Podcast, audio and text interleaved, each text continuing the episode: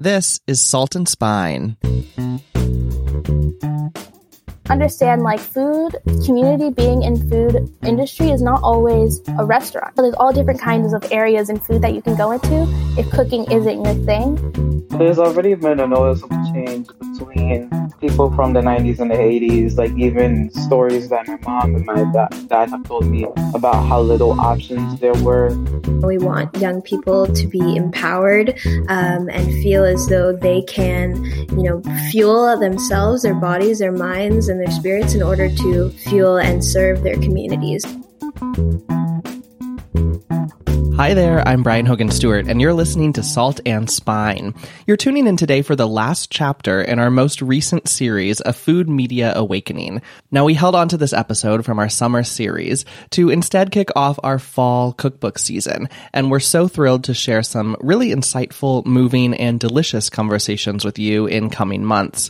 Tune in later this week as we begin our fall season with cookbook author Christina Gill, and make sure you're subscribed to catch new episodes every Tuesday. Also, make sure you're signed up for our new monthly cookbook club. This month, we're cooking along with Salt and Spine friend Sonoko Sakai and her cookbook Japanese Home Cooking. Make sure to join us on October 28th for a super fun virtual dinner party we're hosting with Sonoko. We've spent the last few months at Salt and Spine producing this Food Media Awakening series, as well as taking a step back, pausing our show periodically, and taking time to reflect. Since I launched Salt and Spine over two years ago now, I've always been intentional about featuring diverse voices, as well as asking our guests to talk about the not so great parts of the cookbook and food media industries. And I don't just say that as a signifier, but rather as an acknowledgement that even with such intentions clearly baked into our show's DNA right from the beginning, we're no exceptional model. We have lots of room to grow, and we appreciate you taking the time to step back with us and to have conversations about equity and representation, privately, internally, and publicly as part of this series that are long overdue and are not going anywhere. And as we're bringing this mini series to a close this week with some young voices in the food industry, I've also reflected on how this series initially came to be. Back in early June, Tammie Teclemariam tweeted a photo of then Bon Appetit editor in chief Adam Rapoport in brownface. If you recall, he resigned that day, and Bon Appetit has been a turbulent place ever since. Corporate promises fell short, at least eight staff have publicly resigned from the Test Kitchen's video team. Recently, Conde Nast announced new leadership for the publication. Dawn Davis, one of the most prominent black women in publishing, has taken the helm as top editor, and just last week, Bon Appetit relaunched their YouTube page with a slate of new hosts. But the rest of the food media world hasn't been quiet either. LA Times food editor Peter Meehan is out, as you recall, after disturbing allegations became public about his behavior inside and outside the office. Since we put out our last episode, the James Beard Awards have been called off amid reports that there were no black people chosen as winners this year. And that's just a few examples. And that's just to say a lot has happened. Like, a lot. A lot in just a couple short months during a global pandemic when a lot is already happening. If you work in food media, if you read food media, if you're following this news, you might be exhausted. I have been. But I'm also continuing to stay hopeful, as I believe many of you are, about what progress lies ahead, and I hope you're ready to help create it. That brings us to today's episode. We thought the best way to close this series on a food media awakening would be to hear from some voices of the next generation of food writers and chefs. So Salt and Spine producer Madeline Forbes and I called up a few young people who are already making waves and building reputations in the food industry to hear more about what drew them to working in food, as well as in their minds what's on the horizon for our industries.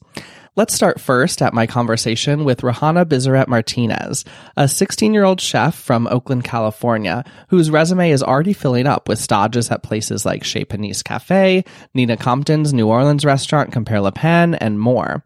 Rahanna first started cooking when she was just six years old.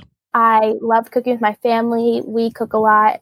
We are always in nature, so I like to go to like the farmers markets and just like be in different like nature areas. So I was always learning about plants and other vegetables and fruits and things like that. So that really kind of started my liking of like ingredients. And I've been cooking since then, but professionally, I've been cooking for the past three years. Up until the past three years, you were sort of teaching yourself. Is that right? So I was learning from my family and then I was teaching kind of myself. I'd watch, you know, those super kind of iconic cooking shows and then I would read cookbooks and I never went to any like cooking classes or anything like that. I just learned from my family and then doing other research on my own from reading and watching videos. As a young person, Rahanna says she's learned a lot from studying how others have paved their own way in the culinary world. Yeah, there are definitely certain idols in the cooking industry that I was so, I would say, inspired by when I was younger. Definitely Leah Chase. She was so awesome and I I was inspired by her from such a young age because she was kind of the inspiration of Princess and the Frog and I right. I mean at the time I didn't know that but I kind of see how as I got older that's definitely something that that I was able to see in kind of food culture that I was like, oh yeah, that is awesome. I can open my own restaurant too. And you you got to meet her a while back, right? Yeah, it was summer of the last two years or two years ago, and I got to meet her. She was so awesome, and the food there is great, as everyone knows. and yes. she was such a kind person, and she offered a lot of great advice that I am really grateful for. And so the past few years, the past three years now, you've staged in a lot of restaurants. Is that right? Yeah. So I've been staging at, for the past three years, kind of at different restaurants. Locally, I've been to like Chez Panisse and Mr. Jiu's in California. And I've been really kind of really honored to be able to be in those spaces and learn from those awesome teams and chefs. Are there things that you have learned in the past few years about the food industry from being able to actually be in the kitchens and working alongside other chefs? Yeah, so something that I kind of learned over the years about the food industry from being in it. Before, when I just wanted to cook, I really didn't know anything about it besides I like food. And so sure. being able to be in kitchens and restaurants, it really kind of showed me how how much prep goes into feeding people and um, go, getting to dinner service and all of those just little tricks that come up about kind of preparing food for the day and everything like that. And and you you thrive on that. You like that high stakes environment. Yeah, it's a lot of yeah. fun for me. Um, cooking was always something that I found really calming and it was really exciting to do. And so then when I got into like more professional kitchens and I was able to like work uh, service and different things like that. It was like really exciting. And so I really like that kind of kitchen atmosphere, kind of like the fast paced environment, but also just the, the casual kind of environment that cooking brings. I asked Rahanna about equity in the food media industry. As a teenager, she's already outspoken on such topics. Over the summer, she took to her Instagram to call out the Los Angeles Times' food section for failing to, quote, celebrate the black lives that created LA food community. She later talked with the paper's restaurant critic for a published piece about what changes she'd like to see in food media writ large.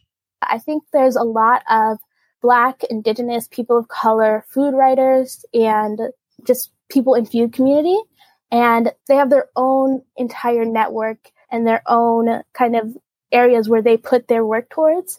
And I feel like in mainstream that can be showcased more. So, you know, these writers are already out here. They're always already like doing really awesome work and it needs to be kind of showcased more on the front screen if that's something that these amazing writers want to do. Do you think it's a generational thing? Do you think that we've gone from older generations that have been sort of more you know, frankly, white men have had more power in yeah. restaurants and in publishing, and that's sort of evolving and shifting. Do you think we're going to see another big um, shift with the next generation? Yeah. So for the next generation, I feel like the past few generations have really been doing a lot of awesome work in food, and I really see those generations kind of being more open to all different types of food cuisines and different things like that for kind of the next generation, my generation, I see a lot of people cooking kind of regionally and global ingredients. And that's something that I like to do. And is really kind of important to me is to showcase all different types of food and write about all different types of food so people can really learn more than the set maybe five cuisines that are often talked about or learned. And for Rahanna, food is still very personal. Yeah, so I definitely think food is really um, personal to I live in California. There's a big, there's lots of different food communities here. So I yeah. kind of grew up with availability to different types of cuisines and being able to eat at those restaurants or just getting different types of produce at farmers markets, which is something that I really, really appreciate. And then being Mexican and black, I am always kind of pulling from those inspirations in my family. And so it definitely comes through in my recipes, uh, kind of taking in my family and then also where I live. You mentioned reading cookbooks as one way yeah. to prepare yourself. Do you have favorite cookbooks that you that have been really important to you? Yeah. I do have a few favorite cookbooks. I think that my two of my favorites that I've gotten over the past few years have definitely been Bryant Terry's Vegetable Kingdom that just came out. Yeah. And um, Julia Turshen's Now Again. Those two have been yeah. my favorites. I am always buying cookbooks and always like reading cookbooks. So I have like monthly favorites all the time. So I I am always looking through different cookbooks. So yeah, I, I feel that I'm the same yeah. way. I have monthly favorites too. I like that phrase. Do you see yourself ever writing a cookbook one day? Yeah, I definitely see myself writing a cookbook one day. Um, that whole community is super interesting, and I see that there's a lot of space for more POC food writers and cookbook authors. So it's definitely something that I'm interested in, and also supporting other um, upcoming cookbooks. I asked Rahanna what advice she might offer to others who might want to follow in her footsteps.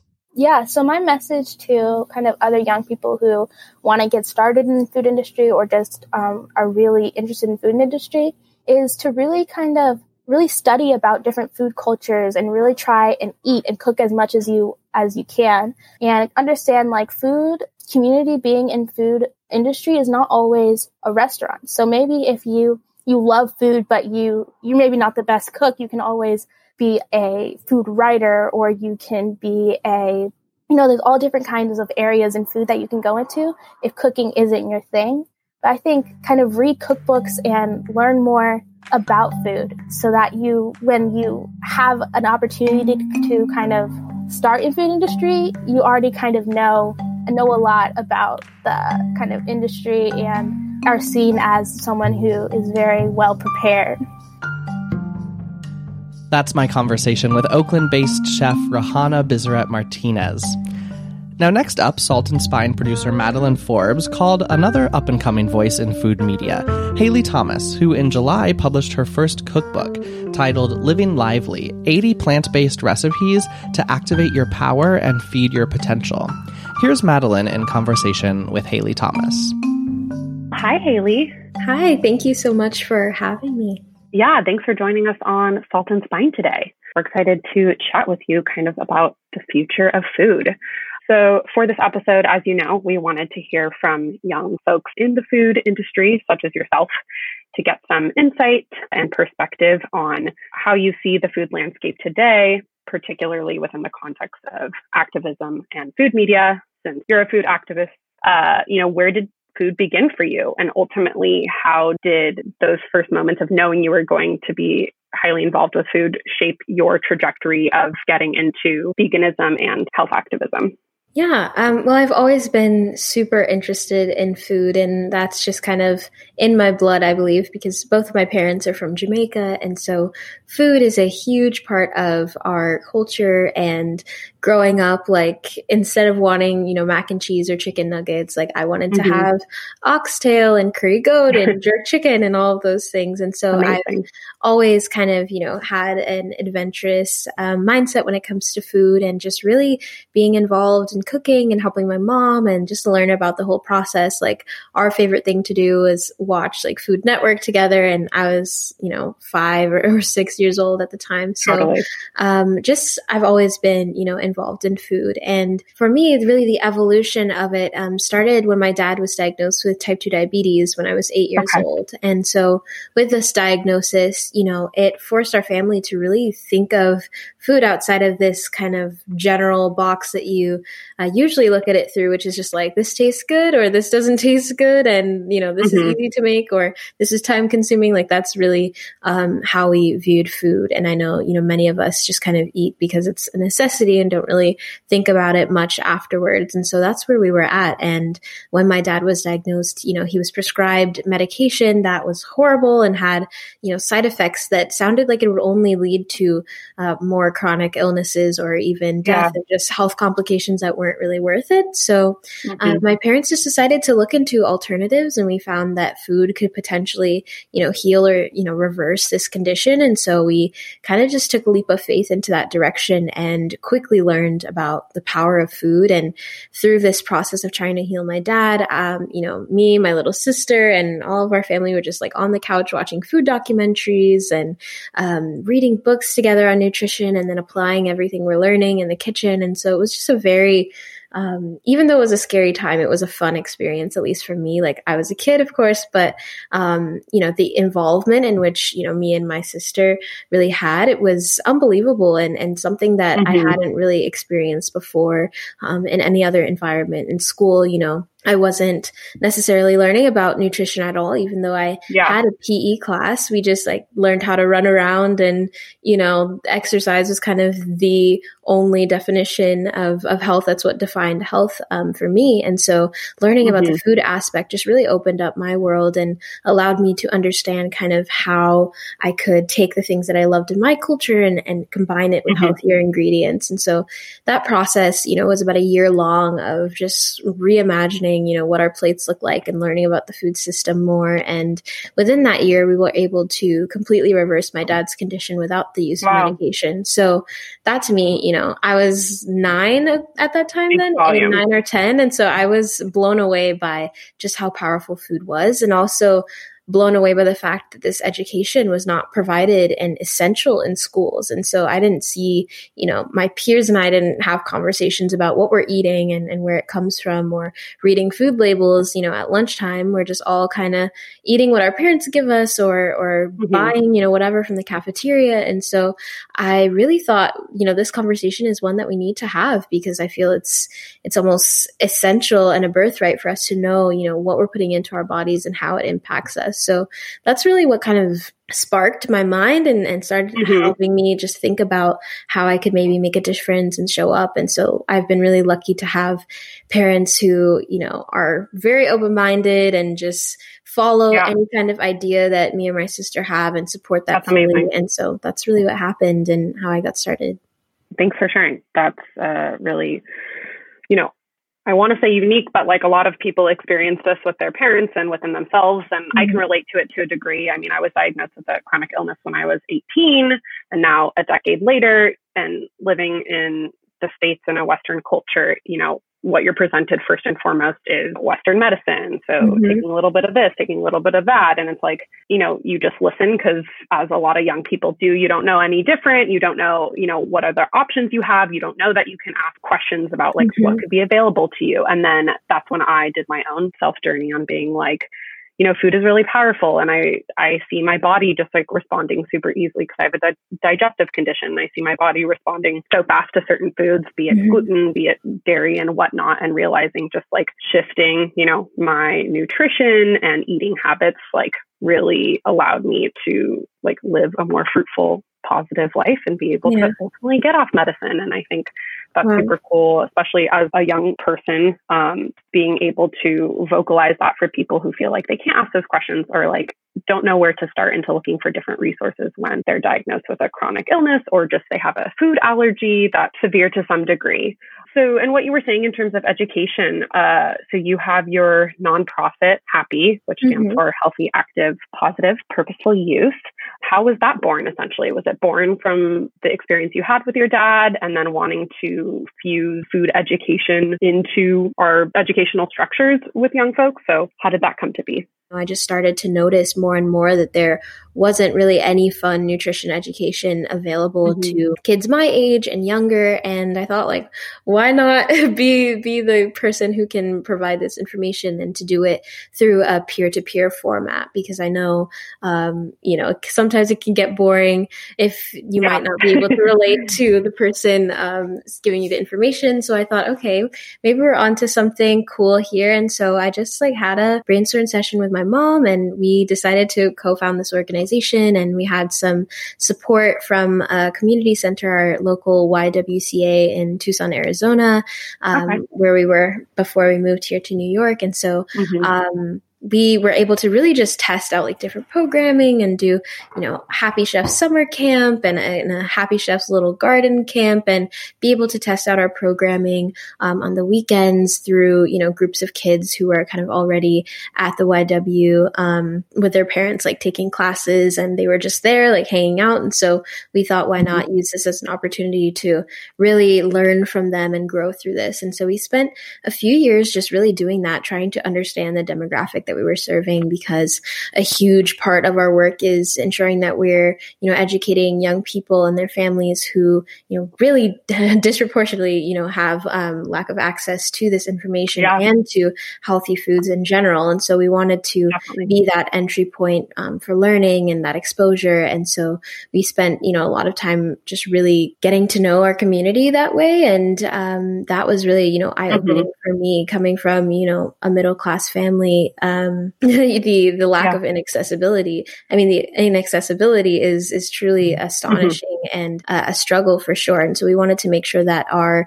messaging was always really sensitive to that and worked, you know, through those issues as well. So it was definitely just a really amazing time learning about all of these things. And we've been really able to um, expand our messaging and mission throughout these past, you know, seven going on eight years now into a more holistic lens of not only food and nutrition, which of course, you know, are the foundation of our well-being, but also, you know, the other aspects of our lives that influence us and create our mm-hmm. overall well-being, like, you know, our relationships and the ways that we engage with ourselves and others and um, all those totally. things. We're really trying to bring that messaging in as well on self-care in terms of our work, you know, with being in co- close proximity to so many farms, we've been able to, you know, partner with a few to do some cool projects. And even during quarantine, mm-hmm. um, we partnered with Dig Inn. They have like a farm box um, program that they have. And so we were able to donate some fresh produce boxes with all like local produce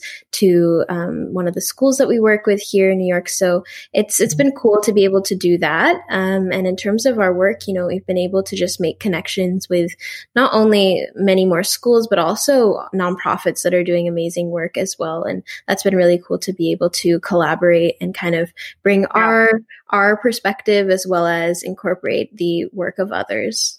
I think my, you know, biggest intention and luckily it's really remained the same throughout this experience and it's just kind of the manifestation of that intention has changed. But overall you know we want young people to be empowered um, and feel as though they can you know fuel themselves their bodies their minds and their spirits in order to fuel and serve their communities. So through that you know we've really focused on education and ensuring that this knowledge is accessible in terms of food and wellness. And so um, for us, what that looks like in terms of expanding is really just being able to have our reach go beyond, you know, our day to day interactions that we used to have. And so even quarantine um, is a great example of how that kind of online access is really important. So we've been working on finishing up a happy academy that we've been building for a few years now. And basically what it does is pulls together everything that we do in person through summer camps and school tours and makes it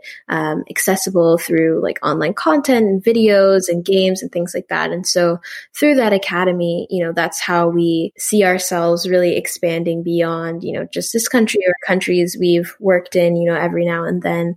Um, and so I think really just utilizing these tools that we have um, online is a big piece of what we want to do for the future moving forward. And we've even been, we've even been like testing that out now. We're doing self care summer camp um, this week, and we've done some cooking demos with families and students. So that's been really fun to just kind of see what the possibilities are through the you know virtual world. And i think that's kind of where we're going to see uh, a huge expansion in this education and in a way that is engaging and exciting because you see so many online schools and courses for adults in, in regards to cooking or even self growth yeah. Um, so you know being a young voice in food is and especially in food media what are the challenges that you're facing today? And and also what are you excited about to work on and grow uh, within food media and changing that landscape because it's predominantly white. Uh, a lot of these media institutions run by white folks. And we've seen within the last month or so, I mean, we've been seeing this for a long time now, but more so coming to light and mm-hmm. more of a broader public audience, people speaking to these power dynamics that are happening in these food media institutions and like uprooting them, changing them the face to really give people a voice, particularly Black folks, particularly people of color, queer folks, and whatnot. So, mm-hmm. Yeah, I'm curious to hear your perspective on that, the challenges that you face personally, and then, you know, what you're excited to see change and shift in the future of food media. For sure. I mean, um, it's been exciting to see these shifts happening and to mm-hmm. have, you know, the discrimination that so many of us face in this space be acknowledged and not only acknowledged but also have you know action being taken to hopefully you know lessen that amount of discrimination that we're seeing so that you know is an exciting thing and i'm, I'm looking forward to see seeing like what actions are, are taken and really mm-hmm. tangible actions but um, I think really the biggest challenge that I've faced is just kind of with my age, and I think it's interesting to see it shift as as I get older. Um, you know, when I was mm-hmm. a lot younger, a lot of people would say like, you know, I can't possibly talk about this thing, or mm-hmm. would you know demean me, or say that I you know need to go like sit down somewhere and you know be a fry cook at McDonald's, like all sorts of just really weird comments yeah. um, from from people, and so I've definitely experienced that of just kind of having adults um, really just kind of look down on the work that I'm doing or mm-hmm. try to kind of delegitimize it. And I think that, you know, in a way is, is unfortunate for sure. But as I've gotten older, I think it's definitely been really interesting to see that even out over time. And, um, you know, I think the thing is that I've really been able to kind of just stay focused on the work that I'm doing. So, um, if there aren't any opportunities, you know, being presented to me, I kind of just try to figure out how I can make my own version of that thing. And, you know, that's yeah. just kind of how I've been raised by my mom and my dad is just like, if you don't see it or it's not happening, like, make it happen. so that's been a lot of our, our journey. Um, my family and with a nonprofit is just like figuring it out as we go and really trying to um, build relationships with allies that can be helpful. So it's been really great to have those people um, show up and, and be available to support throughout this journey and even during this time. So any challenges that I've really faced, which have mainly been like just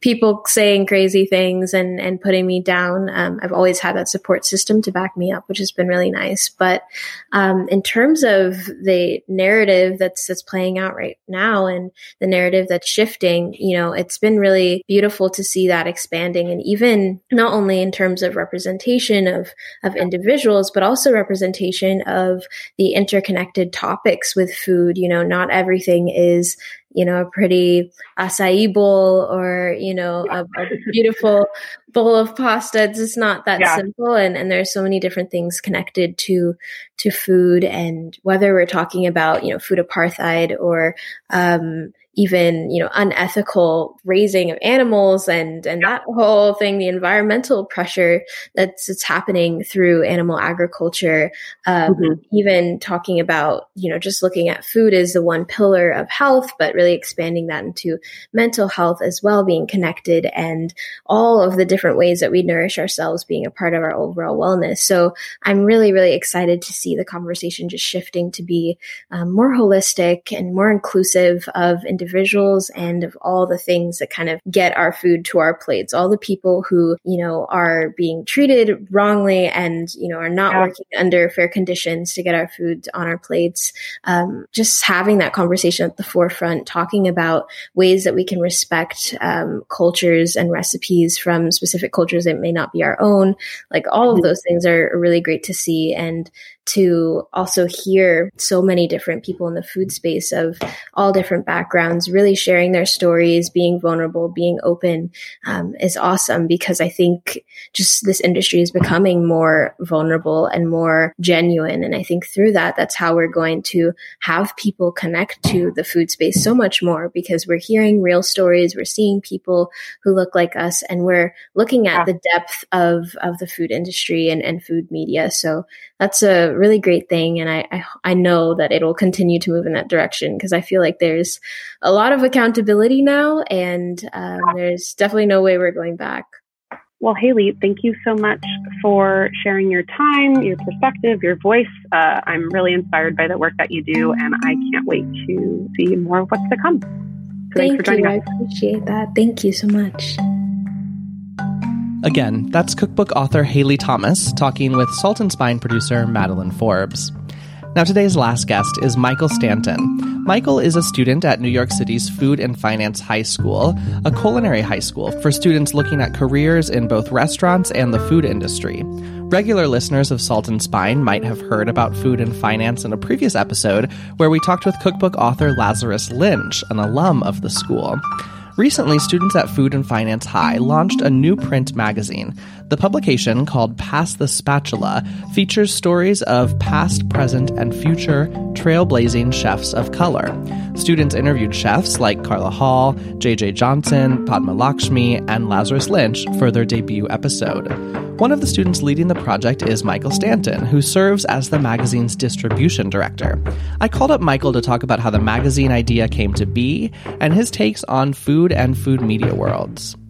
In the beginning stages, we were all given the choice to come up with a name together as a group, and we kind of made like a like a group chat over social media, and we just kind of blurred out ideas to each other. And um, some of us came up with unique ideas. Like um, one of the ideas that I gave was like an idea called Gem, where everything would be um, explaining that each minority would would represent how piece of coal would turn into a gem, such as a diamond, and saying that everybody thinks that we're just this ordinary thing, that we're this thing that's not that special. But then, if you put us under all this pressure and all this um, gaslighting and undermining, then we're going to end up prospering. Over. So that was one idea. But then some other person had came up with the idea of Pass the Spatula. I think at that point it was Hassan Asibri and um, Jade Atkins. So that idea stuck because it's it um, gave the most interest. The the magazine that we've been working on is just it's really been like a creative effort between the students and the staff. And you just you just get to notice how much these students in our school are really taking into this magazine whether it's the editorial staff which i'm a part of that's doing a lot of amazing work and putting so much hard work into doing all these um, illustrations and these graphics and getting all the and getting all the stories together and putting them in such perfect order and reaching out to companies reaching out to different chefs and making sure we include everybody that can be highlighted as a person of color that is not taken up in the industry just because of their race and because of their background. And people perceive us as second class citizens that shouldn't be the case. Everybody should be treated the same. And so the magazine is like it's all you're all juniors, right, who are working on it? Yeah. And did you know at the beginning when you were doing this project that like it would be a food magazine or how did you decide that it would be like a food magazine instead of a different type of content? Well, we all knew at the beginning that we were going to be interviewing some chefs, but we didn't know exactly to what degree the magazine was going to cover. Like we didn't like we knew that it was going to be about the food industry and focusing more on minorities and people of color, but we didn't know at the time how much different things we were going to put into it. I asked Michael what the process was like for him and other food and finance students, what they learned about creating food media from scratch. They also had the chance to work with the staff of Cherry Bombe, the magazine and podcast outlet that celebrates women in food. Yeah, actually, I did because I didn't realize how much teamwork and communication was involved in it because every single story and every single page has to get approved or some type of compromise or negotiation with another person, whether they're writing from that article or they're just illustrating or making the format. Everybody has to work together to get to that point, to get to a finished product. Are there like particular stories in there or particular interviews that you're most excited about? Yeah, there is. There's a lot of interviews, especially from the featured chefs that we have. Um, a whole bunch of them, like JJ Johnson, Lazarus, like everybody just has like a very unique story and a very unique background and style of cooking that they want to share with the world. How do you sort of hope the food media industry will change, like as your generation starts to, you know, graduate and move into the careers? Well, there's already been a noticeable change between people from the 90s and the 80s, like even stories that my mom and my da- dad have told me about how little options there were. And like you had to decide during college or right before college what you wanted to do. And even then, you weren't sure because there wasn't many programs or people to help you figure that out. And so now you're seeing a lot of change because there's so much happening within communities like libraries and community centers and all these different places and programs. And there's also classes in high schools now, and there's specialized high schools where you can focus on something that you're interested in and want to pursue in life. So there's more people now than ever that know what they want. They know what college they want to go to. They know what career they want to partake in and how they want to influence the world. What do you think you want to do professionally? Do you want to be a do you want to work in food media? Do you want to be a chef?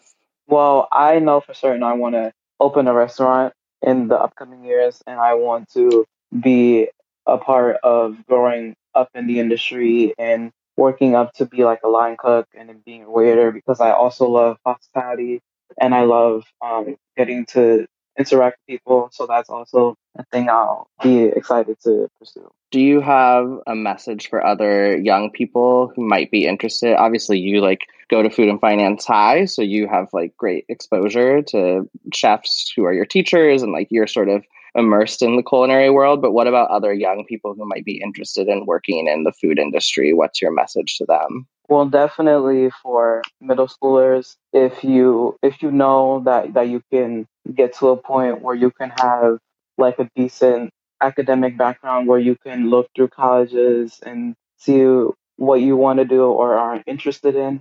And it's okay if you're not because you can just kind of take your time to pinpoint out what is the best for you and while you're in high school, then that's your chance to look at different programs, even in high school, to see if they have clubs or um, classes that pertain to what you want to do in life and get into a college that, that was going to benefit you the most and push you into going, growing up to be the best you can be. Do you think that Pass the Spatula will continue past this issue? That's what we're hoping on because we definitely had discussions on Pass the Spatula being like an issue name because we wanted uh we wanted something that we created to move on to the next classes and then so they can mention us every single like issue as the first class. So Pass the Spatula would be the name of all the issues, and then each issue would have its um sub name. So our sub name would was Potluck, Potluck, person of color, luck.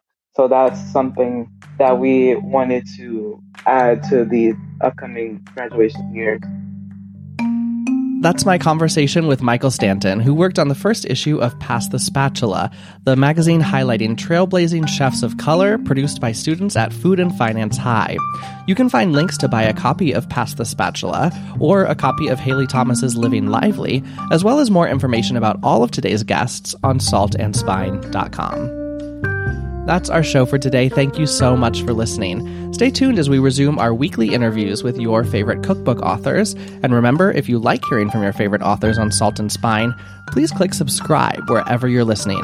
Of course, you can also join the Salt and Spine community and support our show at patreon.com backslash salt and spine.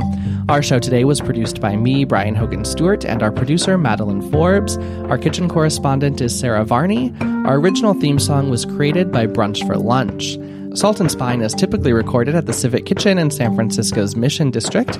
The Civic Kitchen now offers digital cooking classes. Find out more at civickitchensf.com. Of course, you can also sign up for our virtual dinner party with Sonoko Sakai in partnership with the Civic Kitchen. Thanks, as always, to Jen Nurse, Chris Bonomo, and the Civic Kitchen team, to Edible San Francisco, and to Celia Sack at Omnivore Books.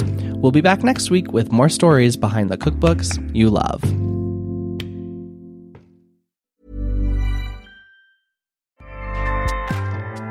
ACAST powers the world's best podcasts. Here's a show that we recommend.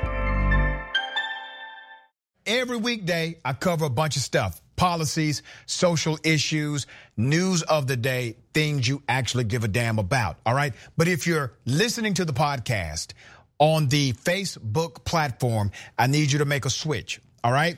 Because that feature is going away on June 3rd. All right. June 3rd, that feature will go away. So I need you to jump on Spotify or Apple or wherever you get your podcast to make sure that I can still keep bringing you this indisputable content.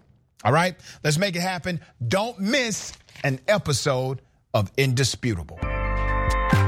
ACAST helps creators launch, grow, and monetize their podcasts everywhere. ACAST.com.